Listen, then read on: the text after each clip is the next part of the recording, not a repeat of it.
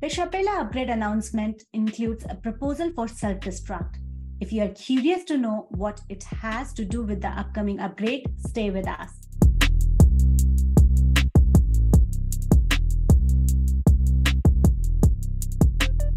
Welcome to PEEPanEIP episode one oh two. I'm Pooja Ranjan. Today we will be discussing E I P sixty forty-nine deprecate self-destruct. In next hour or so, we will learn what this proposal is all about, why it is included in Shapella upgrade official announcement blog post, and more. About the proposal, E I P sixty forty-nine is a meta E I P proposed in November twenty twenty-two. In my mind, this is one-of-a-kind proposal and it reached the final status very quickly. Well, to provide you an overview of the proposal, we are joined by one of the most popular authors of Ethereum E I P repository, who has also authored E I P sixty forty-nine. Please welcome William Entriken. Hey, thanks for having me. Thanks for joining. All right, so this uh, I'm gonna share the screen too so we can talk about it. Yeah, for people who aren't aware, William authored over a dozen of E I Ps, including Meta, Informational, Standard Track, Core, and E R C. Most of them are already in final status. So if you have missed earlier, check out episode fifty-eight on E R C seven two one on PEEPanEIP playlist at Ethereum Cat Herders YouTube. Thank you again for joining us, William. And without further ado, let's peep in. All right. So sixty forty-nine is... it's the one that got passed. There's a lot of other people talking about this, and we'll get into what is self-destruct and how this works. But I want to recognize that this is, yes, this is a very small E I P, and it does a very specific thing. And the reason why it got passed is because we have consensus. So one strategy that you want to use in E I Ps, in life, in business, in politics, is you want to find the things people agree on and get that done first, even if it's just a stepping stone. And that was what we achieved here today. There's a lot of different opinions and there's a lot of different paths forward to go from here, but there is one thing we agree on, and it is that self-destruct is a problem. All right, so that's the background. I guess we can get into meta and all this stuff later, don't forget, but let's just get into the meat of it. The problem we have is something called self-destruct. Self-destruct is an opcode. This is a very low-level instruction. It's the lowest level instruction that smart contracts can do.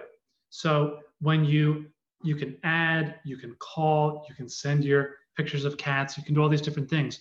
One of the features that any smart contract can do is it can destroy itself. This used to be called something else. We don't call it that anymore. And it would take any ether that's left over in that smart contract, it would send it somewhere else. And the contract itself, its code, its storage would be gone permanently.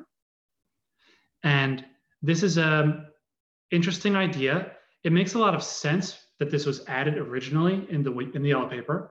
So you can create a smart contract. Why can't you destroy a self-contract? It's symmetrical. It makes a lot of sense. You can create a smart contract. You can give it ether. You can tokens. That's a higher level thing, but you can put storage into it, and then destructing it wraps all that up. In fact, I did some research on what are one of the very oldest. Let's see if I can find this.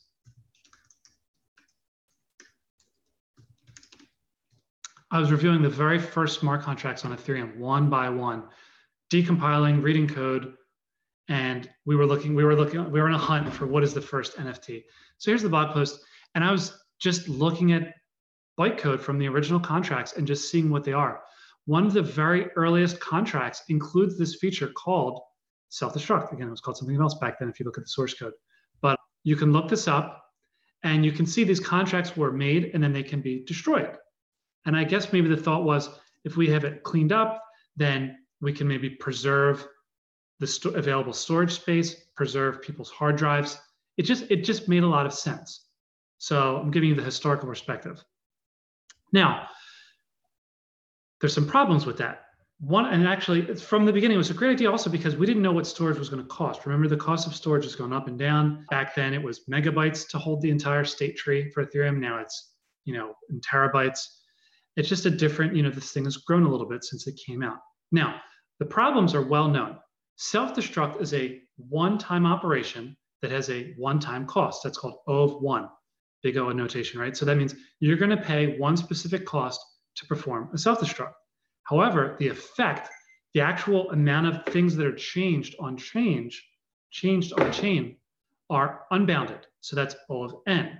So if you've got a very large smart contract, it can do lots of things and it can have lots of storage, but then one call to self-destruct changes all of the storage to zero effectively.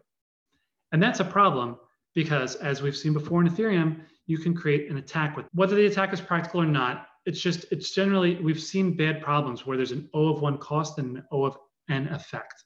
And so this is one, I don't know if it's academic or practical, I don't, I don't really care, but this is a well-known, and nobody disagrees on that. We, we know this is a problem philosophically and maybe even practically.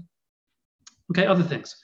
There are other problems with self-destruct contracts specifically related to create two. So let's pull up another E I P. We want to reference that. create two. create two is a new type of way that you can create smart contracts, and they go at a specific location. So you know what the location of the smart contract is going to be before you make it. That is true or not true when you're using normal create, because when you use normal create, it just takes the nth contract that you've made and puts the nth one at a specific spot. What create two does is it makes, it's more based on not who made it, but what's in it.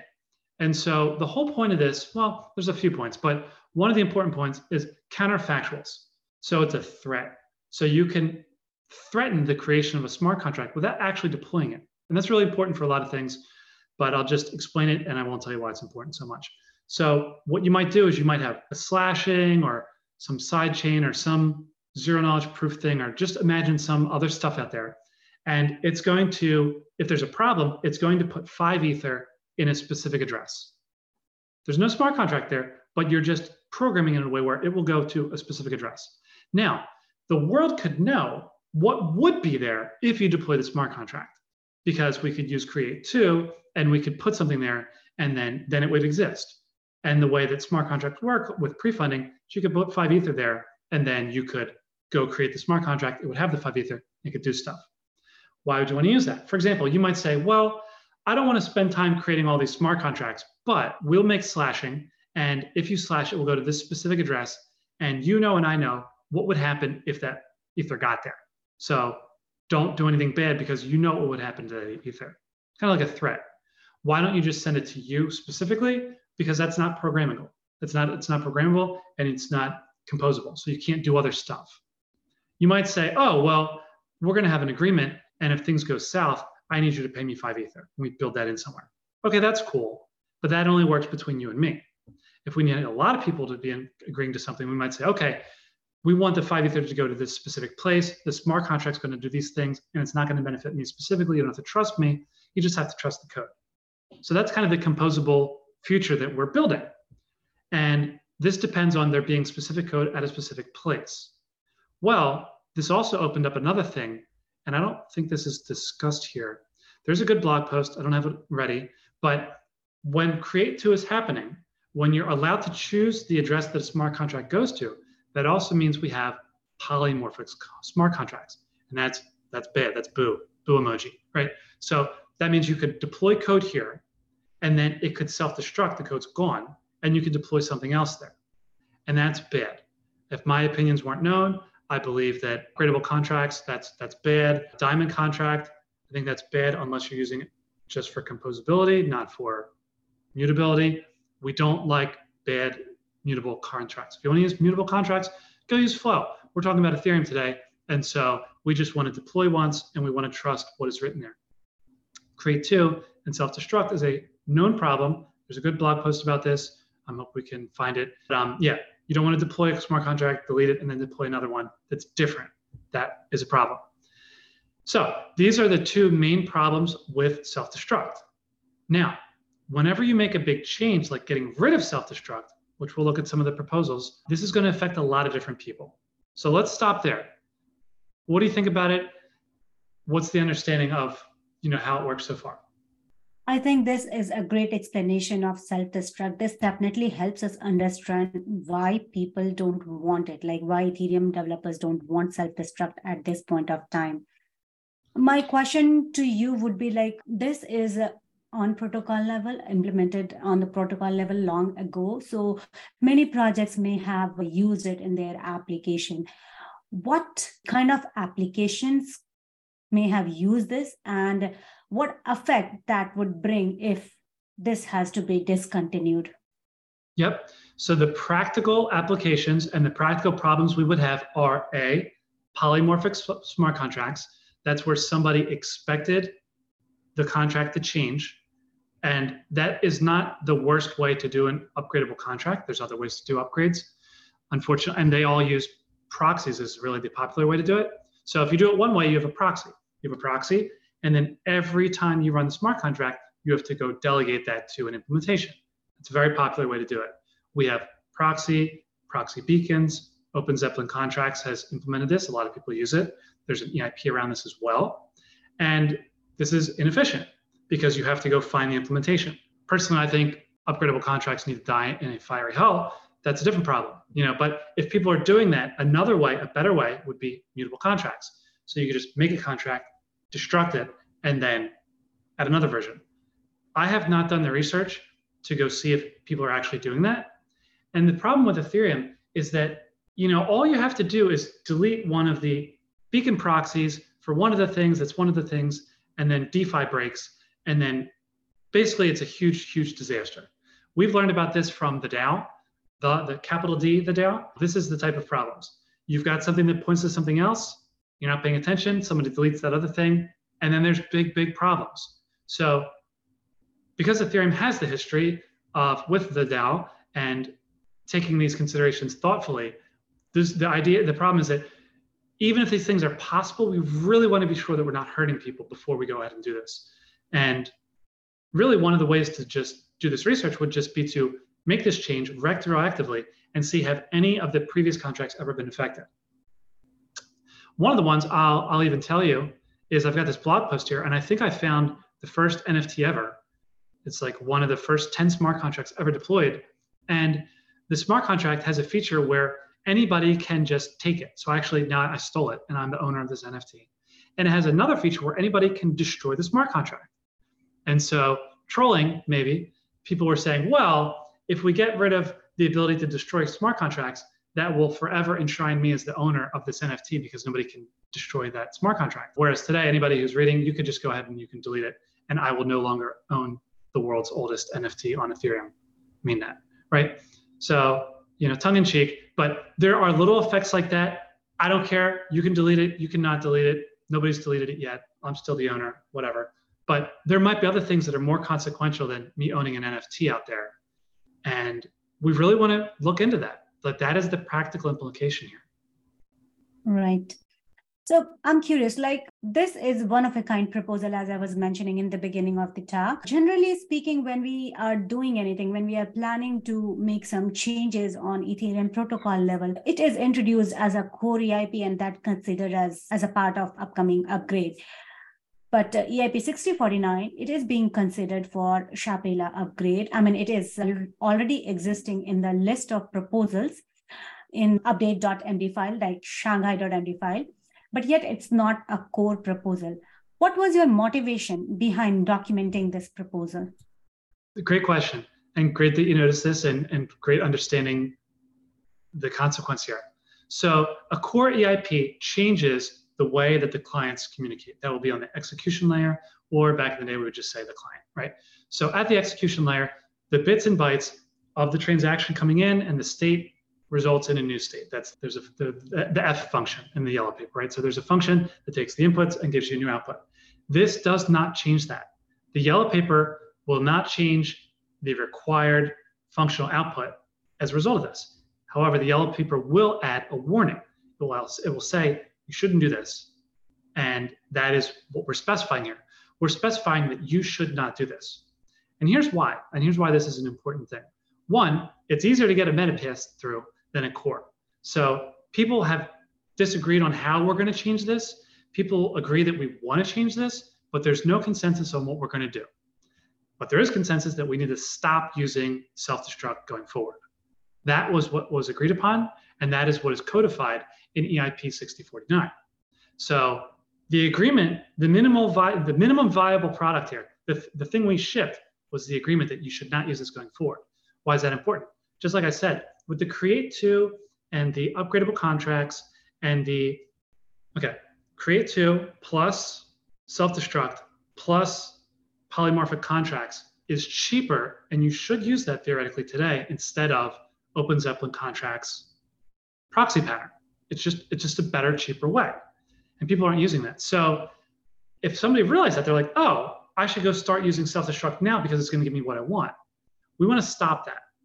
So we don't want people going forward to use this. In fact, you know, we just spelled it out there, and it, by, by with this PEEPanEIP, putting it in the yellow paper, putting it in the upgrade notice, we, we're putting you on notice that if you do this, we don't care about messing with you when we change this later.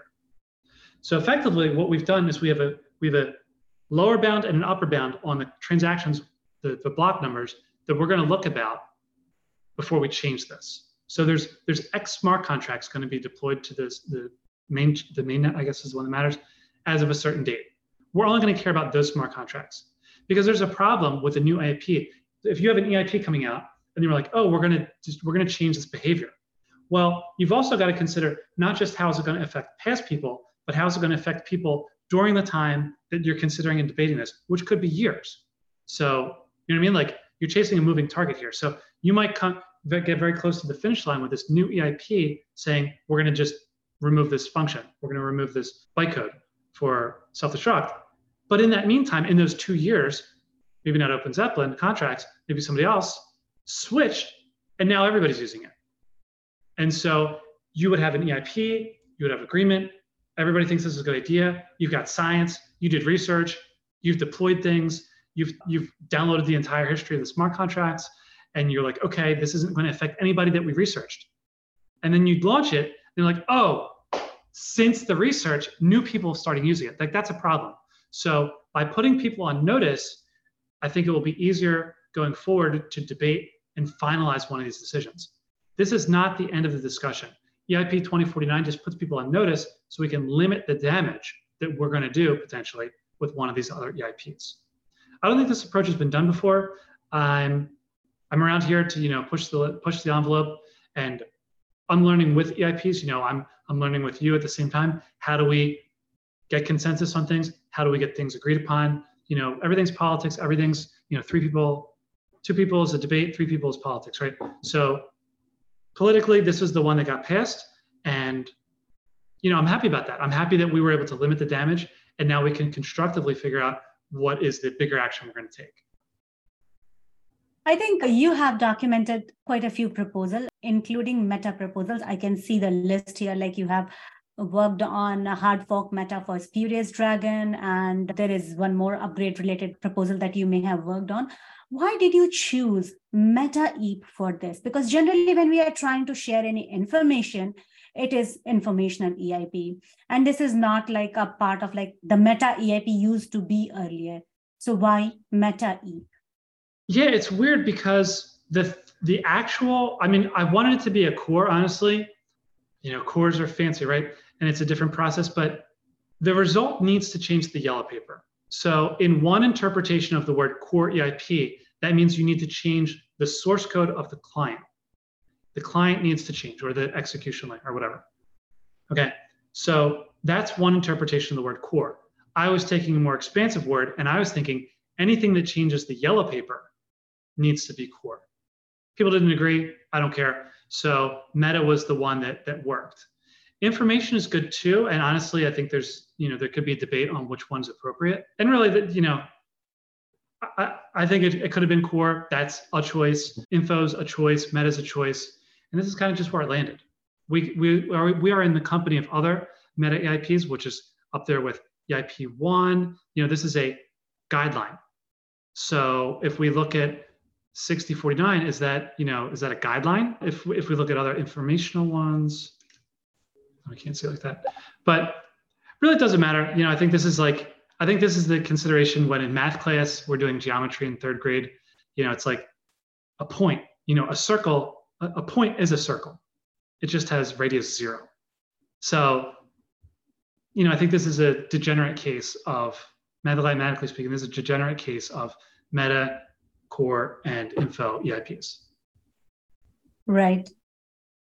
I mean, I have seen a few proposals which are on the E I P repository as of now. Some of them are in stagnant status, some I, I think in review and draft status as well.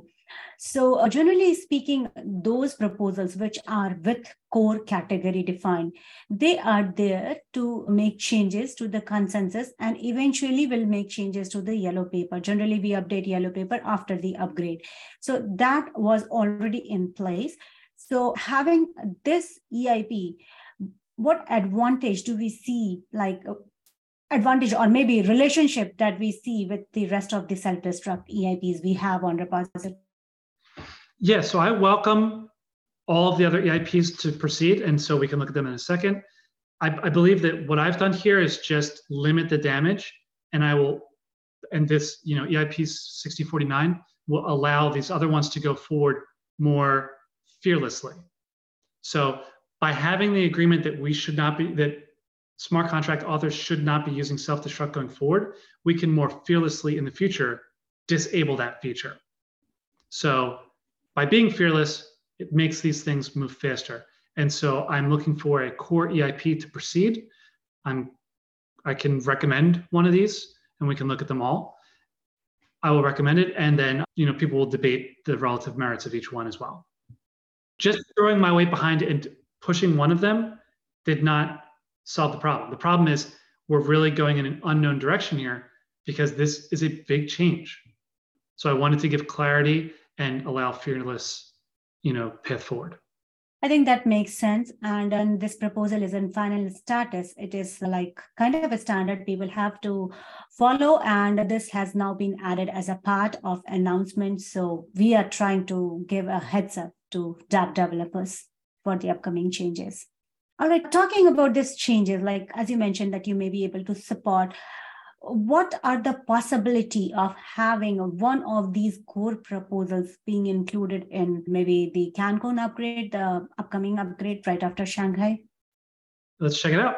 So here's one example, XClear for self-destruct. So this proposal is specifically addressing the O one O N problem. So we have the O one cost, O N effect. And the way that this works is that the self-destruct will not clear storage. And then there's a new opcode called XClear, which will remove specific storage. So this addresses the unbounded amount. So that's O of N versus O of one cost. And so th this is this is a couple, this is a big change. This is, these are big changes in the way these things work. The self-destruct here would just be getting rid of the code, not the storage. This empowers the create two reincarnation proxy pattern by retaining storage during an upgrade. That's an important idea too. Do you want to retain storage? People want to upgrade smart contracts, they want to keep storage. That's why they're using proxy pattern. This would empower that new feature by not deleting the storage. I mean, this is a cool idea. It does resolve one of the issues, the O one O N problem, and one of the, I don't know if it's a downside or a concern here, is that it's materially changing. It's keeping storage that previously would have been destroyed. So there may possibly be an exploit somewhere if this is implemented, because it's it's it's it's allowing new storage in a place that previously there would not have been storage. So that's that's a big thing. However, it's very practical. So this paper does address the problem that there exists and the way to use this self-destruct that we don't like for something more productive. Personally, I think this is a new opcode. I think this should be a new opcode for what they're proposing here because this is a different behavior. But then again, if you know if you have an opcode that nobody's using, does it matter to reuse it? I don't know. I have a feeling that if this were going to be passed, it would be a new opcode for the new behavior. Another one, we have deactivate self-destruct. So the idea is to change it into send all, which recovers the, the ether, I don't like that word, but does not delete the code or the storage. Vitalik is a co-author on this, as well as Akyon Ballet and Dangran Feist. So this is simpler. So it's less features of self-destruct. And it still addresses, this one also addresses the O one O N problem. We have O one cost and O one effect. The O one effect is just sending ether. So this one is straightforward and it doesn't remove the code. So if the code is not gone, that means that you cannot reinstantiate with a different value, with a different smart contract. And remember, Vitalik is the one, was the author of the create two. So he kind of brought these polymorphic smart contracts into the world, and he's taken them out by not allowing smart contracts to reuse the same address with different code. So this addresses the polymorphic contracts, which I'm a, I'm a fan of not having polymorphic contracts, as you know. It addresses the O of one. So we have two of them that address the O of one, and that's it. I'd like to see the rationale section here to be improved to discuss some of these things we're talking about right now. This is brought, yeah, looking at that. So there's, I think there's a lot more. These, if you're gonna, if in the year twenty twenty-three, you're gonna make a proposal about getting rid of self-destruct, I would like to see a longer E I P. So I've been a fan lately of some very short, hard-hitting E I Ps. This is really easy to describe why we're gonna deprecate something, but it's a lot harder to describe why you're not gonna delete code. Or, you know, you gotta justify more, because that's a bigger change, what, what they're, they're doing. So either one of these, I'd like to see a lot more in the E I P itself as it's written, okay? Verkle compatible self-destruct. So Verkle will be the new storage construct. Verkle replaces Merkle trees for the tree T R I E. And the way Verkle's is gonna work is gonna use a witness. Wave my hands here. Basically, we're gonna use zero knowledge proofs to verify storage instead of trees, which are log two of this, the state tree, right? So this is, this is the brave new world of zero knowledge proofs, getting closer and closer to Ethereum. If you've been reading any of these E I Ps, you know that this is, there's a lot of people thinking about this stuff, and it's finally coming together. And so, of course, there will be a Verkle self-destruct proposal here. You know, it's a big problem related to another change, you know, bring these together. So abstract, self-destruct only causes a finite number of state changes, okay? Self-destruct has a fixed price, unbounded storage. So this is the O one O N problem. The Verkle trees will be organized differently. So the problem here is that even if you wanted to go delete all these storage locations, it will be harder under Verkle trees than it would be under the existing storage mechanism. So this E I P is gonna help with the storage future in under Verkle trees. So this one is gonna change so that we kind of have a nonce cookie, what do we call this? And we're gonna have a specific storage thing that we're gonna plop in there to, what's a, sorry, century value. We're gonna use a century value of zero, one for the contract's code. And we're gonna have a century value for the nonce. And we're gonna set this so that we can identify things that have been destructed. So this is kind of a, a trick, you know, you're writing code, you've got a zero, and then you've got like a not initialized. So you've got to have like a special not initialized thing that's not zero. That's what's going on here.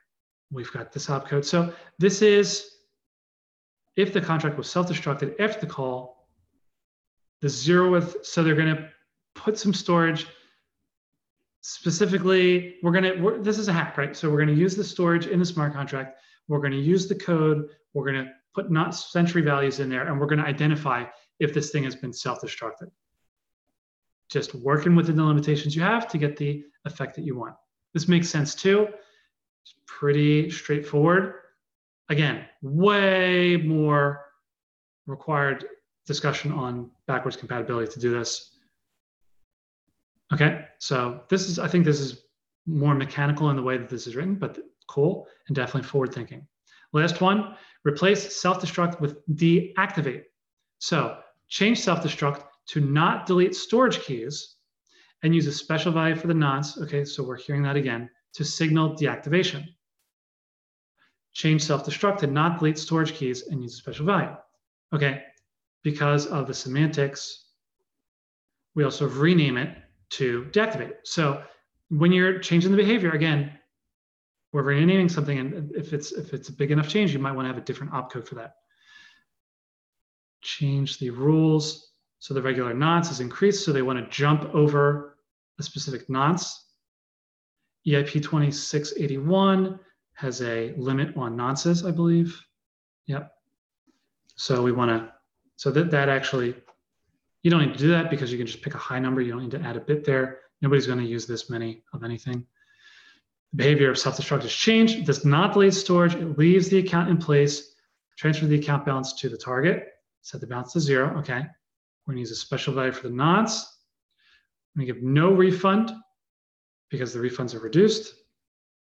The rules of, of how self-destruct works is unchanged. Gas changes. Okay. Not affected. Modify the account execution so that the execution succeeds. Returns an empty, empty buffer. So it's basically going to say that it's empty. Basically, we're going to treat it as an empty account. And it looks like this is going to prevent redeploying on top of that because there's going to already be code there and a nonce. This is not nearly enough words. Contract authors must be aware and design accordingly. That is not enough words on this topic. Yeah. This looks actually very similar to uh, deactivate. So we have deactivate and then, well, those are both called deactivate. I've also seen another proposal, but I don't see an E I P, so maybe it didn't make it to drift, which was just to no-op self-destruct. It just doesn't do anything. That one didn't go anywhere. So basically, really, some of these considerations don't matter as much. I really don't think, is it, I don't, I'm not sure if the execution layer, if you're allowed to just query these.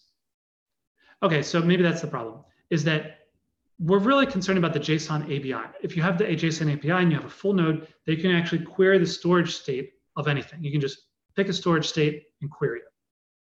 And so right now, if you do self-destruct and you query it, you get nothing. It's just, you get zero, right? Because the storage is gone, default is zero. You, you're querying, you're getting a zero response.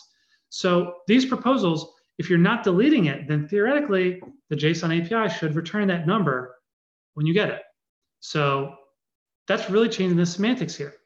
I think that when we change these things, we should keep the semantics of when something's been destroyed, the it needs to return a zero. It needs to return a zero somewhere. Now, I think some of the reason that we have so many different ideas here is because probably these E I Ps are, are they're probably wrong. These E I Ps are focused more on the implementation than the desired outcomes that we need. We don't specify implementations, we specify outcomes.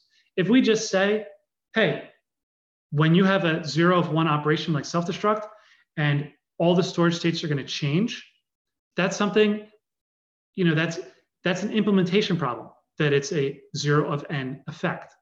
There's another way to implement this where it's just zero of one effect. The way you do that is you just put a nonce or a secret value or whatever, and you don't even need to specify any of this. You can just say, you can just go down here into the rationale and say, look, maybe today there's an attack or there's a problem because there's a zero of one cost and a zero of an effect, but that's an implementation problem. That's not my problem.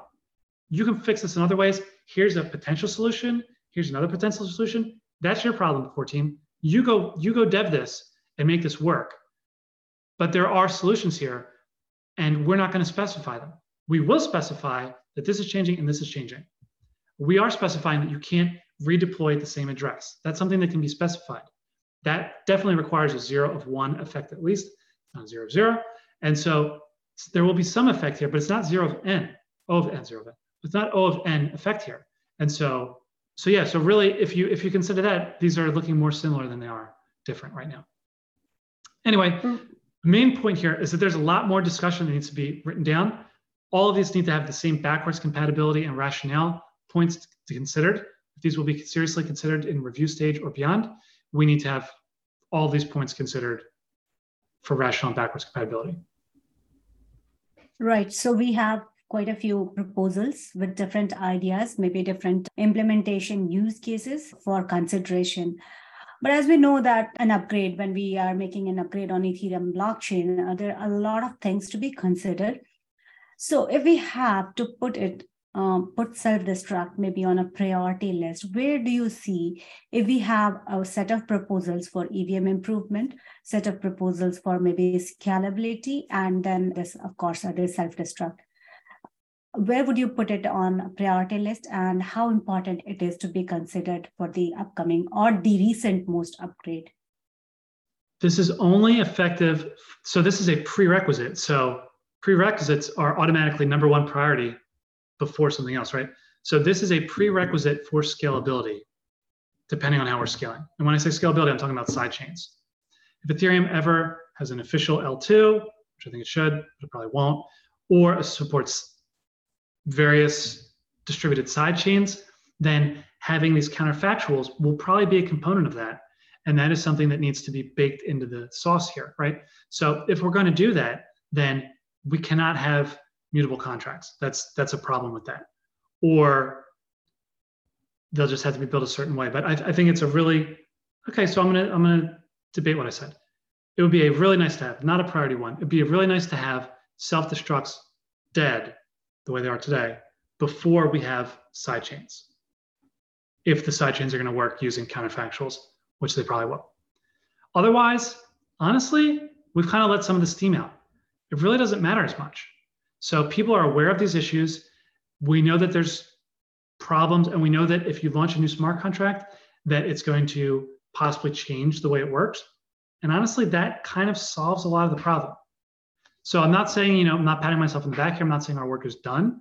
I'm just saying that we, and it's not really like we bought time. It's just that we've removed some of the practical problems with self-destruct that existed a few months ago and no longer exist now. Those practical problems of people not people walking on lava and not knowing that they're walking on lava, that problem's gone. People saying, oh, I thought I was building on this, and this makes sense, and you're rug pulling me, that problem's gone. Because when the L P says, warning, now it's their problem. You know, we can't be responsible for customers that are not reading the documentation. You know, there's an X K C D for that. So we put it in there, they're responsible. And now, if it turns out that none of the existing universe of smart contracts are affected, then practically we're mostly solved. So zero doesn't matter at all, zero priority, not Unix priority, like bottom of the list, zero, no priority. And then if we're doing sidechains, then it's a pretty nice to have. Right. And I think the next upgrade, Cancun upgrade, will be mostly centered towards E I P forty-eight forty-four that we are trying to come up with for solving the issue of, you know, with, with the concept of blob.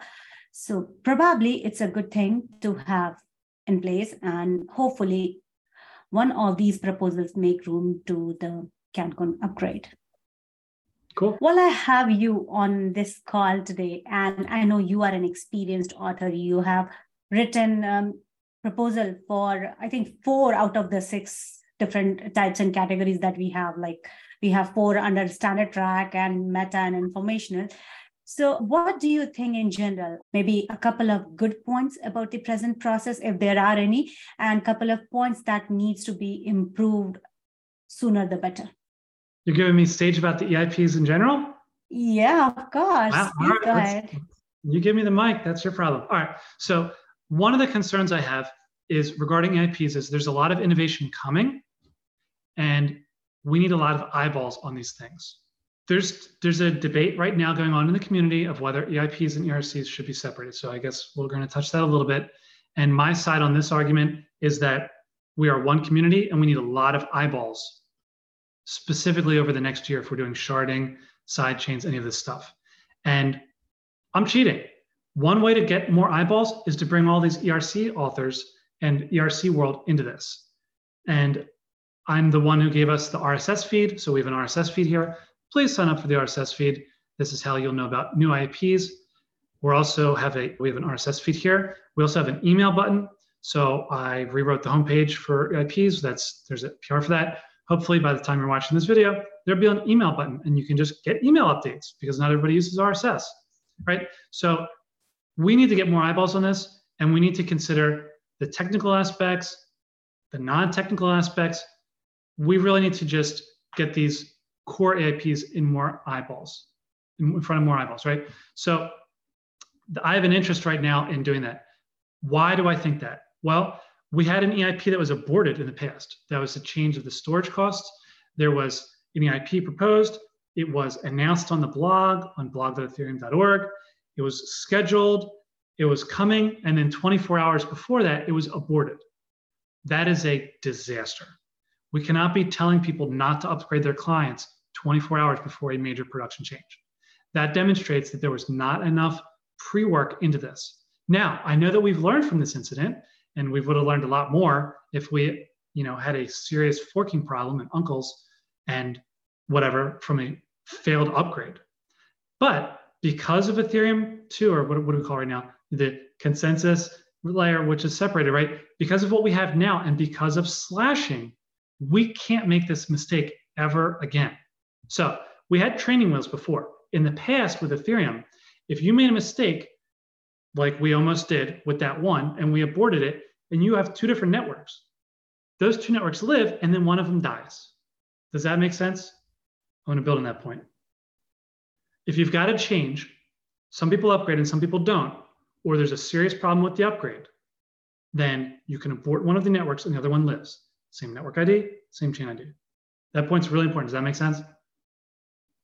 Absolutely, yes. Okay, so now that we have slashing, you can't do that. When you have a network fork, you go this way, other people go this way, you get slashed. That is a problem. You lose all your ether, right? That is a major problem. And because all of our st staking is done by these large groups like Coinbase and other centralized parties, they're going to decide the future of Ethereum because they're the ones who are going to get slashed, you know, on behalf of everybody if they mess up. So we cannot ever have a fork going forward. There's no more forking in Ethereum. There will never, ever be another hard fork in Ethereum. What we're doing are called upgrades. They're not hard forks. Maybe they're hard forks. There's no more branching. There's one path forward, right? Because of Ethereum two that we have today, and because of the slashing, we cannot make this mistake ever again, which means we can't mess up ever again. The training wheels are off. If we mess up, this will be hundreds of billions of dollars lost. So the way that we don't mess up is we go more carefully and we have more eyeballs. And we consider things that are technical, like, hey, how do I implement Verkle trees? That's technical. Or not technical. Things like, wow, you told me all this nerd stuff, but transactions are going to clear one second slower. That's a serious problem because this is a diversity of thought that we need. Core developers might not think of the difference between seven second or eight second block times, but somebody's written a paper, somebody who doesn't contribute to the code in the core E I Ps, but understands the difference between seven second and eight second block times, might have some paper about the amount of time it takes light to go around the earth and times, or the, you know, the, the block time, the block times have a, a, a major impact on security and some other things. And we need these people talking together. I'm just making up an example. That might be a poor example, but there will be some situation where core developers are building something and other people are affected, and their communication would be really appreciated. If we fork E I Ps into E I Ps and E R Cs today, before all these big changes, that'd be a problem. And correction, it would lead to less eyeballs, and that would be the problem. And so I'm against forking this right now. I want to see everybody get through these big changes we have going forward, and I'd like to see Ethereum have an L two network or side chains or something, and we have to do this together. And really, at that point, we don't even need E I Ps anymore because Ethereum will be done. You know, this is not like a forever project. There's a reason that we have the, the upgrade difficult, difficulty bomb. It's because we wanted this work to get done. We know it needs to get done. We have to do it. And then we kick the can a little bit, but then it gets done. So there shouldn't be more work to do. We will get to that point. And then at that point, this discussion becomes moot because there's just less things to change. And now everything's at the application layer. Bitcoin already reached that point. People on Bitcoin are not discussing, oh, application standards. We've got Bitcoin ordinals. That's about the biggest improvement that we've had, the biggest innovation we've had at the application layer on top of Bitcoin. And we had block sizes. Like, that's it. That's a mature protocol. Ethereum's going to get there, and pretty soon too. Awesome. These are quite wonderful thoughts. And I would like to touch on a couple of points. One point that you mentioned is the communication of the core E I Ps and people who are not actually involved in creating those E I Ps or maybe in implementation part. So recently what we have done, like we have added a a special tag, which is called Network Upgrade Tag, for the discussion on Discussion Forum Fellowship of Ethereum Magician, where at the time when the proposal is proposed, the proposal discussion link will have that tag. So people will know in advance that this proposal is under discussion for the upcoming upgrade. So anyone on the forum, including all developers, project developers, and decentralized app developers, they can come and share their thoughts. So we are trying to open this communication channel between the people who are implementing it on the core protocol and people who are maybe ultimately the user of these protocol for their respective project. And on the, on the topic of forking of E I P and E R C, I definitely in agreement with you that at the moment, what we need is having more eyeballs. So if we are trying to split the repository, we are literally splitting, taking half of the people out of the repository to take a look on whatever is being proposed for the improvement of the Ethereum chain. Well, I think it's a long discussion and we will see what happens in future. But uh, thanks for all your suggestions. But we will try to incorporate a few of them to maybe make the process even better in future. Great. Well, it's time to wrap up. Any final thing that you would like to add or share with the Ethereum community for this yeah, talk today? No, I think you just got to stay tuned. You got to sign up for the blog. You got to sign up on their last calls feed and just read through this stuff. You know, PEEPanEIP is, we're talking about technical things, but they're not technical things. They affect everybody and they're, they're pretty clear. So don't be intimidated by any of this stuff. Listen through these podcasts, subscribe on YouTube to PEEPanEIP, right? Just listen through and, you know, these, these are changes, right? These are changes. So the changes will get slower. So just, just watch them, just see what's, how you're affected and then get back to work. William, we really appreciate you taking out time to share about this Meta E I P sixty forty-nine Deprecate Self-Destruct. With the release of this episode, my hope is that it will help dApp developers to pay attention to the warning and consider removing code for their respective projects if they haven't done it already. And on this note, thanks to everyone watching or listening to the Shapella special episode. Should you have any question, let us know in the form available in description or leave a comment. Reach us at E I P Cat Herders Discord. Check out description for links to useful resources and guest Twitter to follow. We'll be back with another interesting proposal overview soon. Till then, keep watching, keep sharing your love with Ethereum Cat Herders. Thank you so much.